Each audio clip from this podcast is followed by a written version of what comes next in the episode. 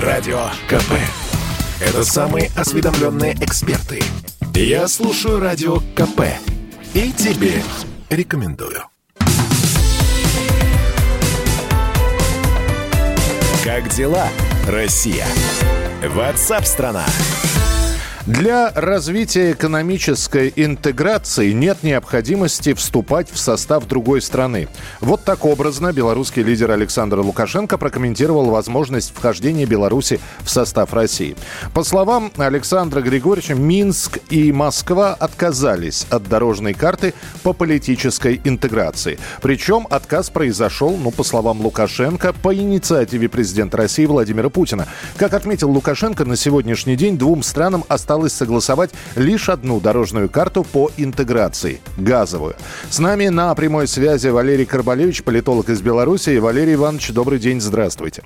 Э, добрый день. Валерий Иванович, и все равно э, периодически, вот сколько, по-моему, существует союзное государство, поднимается вопрос о вхождении, о совместной интеграции, об общем правлении, о единой валюте. В общем, про интеграцию Беларуси в состав России говорят регулярно.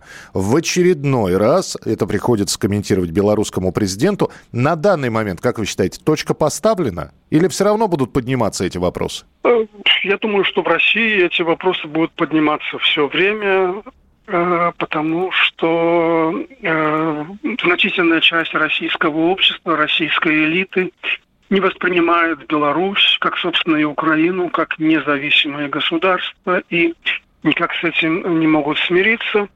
И, кстати говоря, сам Лукашенко – в интервью Венедиктову два года назад признал, что Путин предлагал объединиться, э, ну, это было два года назад, и Лукашенко предлагал пост спикера парламента. Так что это не слухи, это, э, ну, скажем так, исторический факт. Но, с другой стороны, сейчас Лукашенко говорит, что дорожная карта по политической интеграции, э, от нее отказались именно по инициативе Путина. Хотелось бы услышать и э, версию другой стороны, потому что э, они очень часто не совпадают, версия белорусской стороны и версия российской стороны. Хорошо, одна дорожная карта осталась э, для того, чтобы произошло, наконец-таки, э, действительно полное взаимопонимание между Россией и Беларусью. Одна дорожная карта, которую, о, о которую, которую хотели согласовывать еще в 2020-м, но там и пандемия помешала. Есть возможность того, что газовая дорожная карта между Россией и Беларусью будет согласована, ну вот в этом году. Сложно сказать. Э, может быть, да, может быть, нет, потому что в 2019 году тоже стороны говорили, что все договорено, вот-вот должны подписать, однако подписание так и не состоялось. Это первое. Второе, мы не знаем содержание тех 27 или 28 дорожных карт почему-то их содержание тщательно прячется и от общества, и от публики, и от экспертов. Вот о чем там идет речь, э, что стороны собираются объединять, покуда совершенно непонятно. Вот. И поэтому у меня нет четкого ответа на вопрос, будет подписано или не будет подписано. Хорошо, еще э, фрагмент выступления э, Александра Григорьевича э, Лукашенко, который пообещал признать Крым частью России после того, как это сделают все российские олигархи.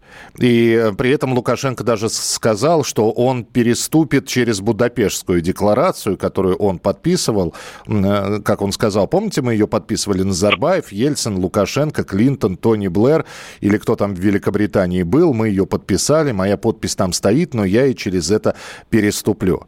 А, у меня вопрос напрямую. Что мешает Беларуси, ну, помимо э, упомянутого мной э, этого самого соглашения, Будапештской декларации, что мешает Беларуси признать Крым?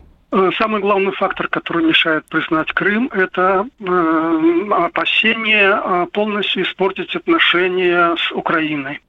У Беларуси с Украиной очень хорошая торговля, причем положительный баланс. И Беларусь поставляет 40 Валерий Иванович пропал из эфира, э, как ни странно. А, ну, я... давайте попробуем перенабрать все-таки. Э, хотелось бы услышать уже окончательное ну, резюме по этому вопросу нашего политолога из Беларуси, Валерия Карбалевича.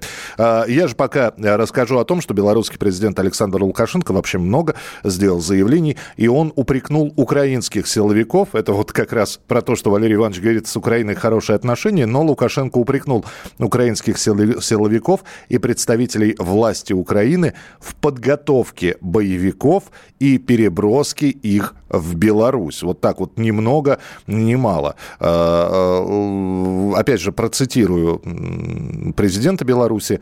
«Ладно, ты там побежал за Западом, ты их поддержал, ты плюнул на все, но зачем ты боевиков готовишь на территории Украины и оружие забрасываешь к нам сюда? Ведь оружие идет в основном с Украины». Это было заявление на встрече с журналистами и представителями общественности, которое сделал Лукашенко. Ну вот, с одной стороны, хорошие экономические связи, а с другой стороны, видите, вот такие вот обвинения в поставке боевиков и оружия. Ознакомиться с тем, что вообще э, Лукашенко сказал, а было заявлений действительно очень и очень много сделано, можно на сайте «Комсомольской правды» э, www.kp.ru. Заходите, комментируйте, э, читайте. И мы все-таки вернемся к Валерию Карбалевичу. Да, Валерий Иванович, связь прервалась у нас. И э, вот по поводу признания Крыма вы начали говорить, чтобы не испортить отношения с Украиной. Да, у Беларуси с Украиной очень э, тесные экономические отношения, э, причем торговля э, имеет положительный баланс.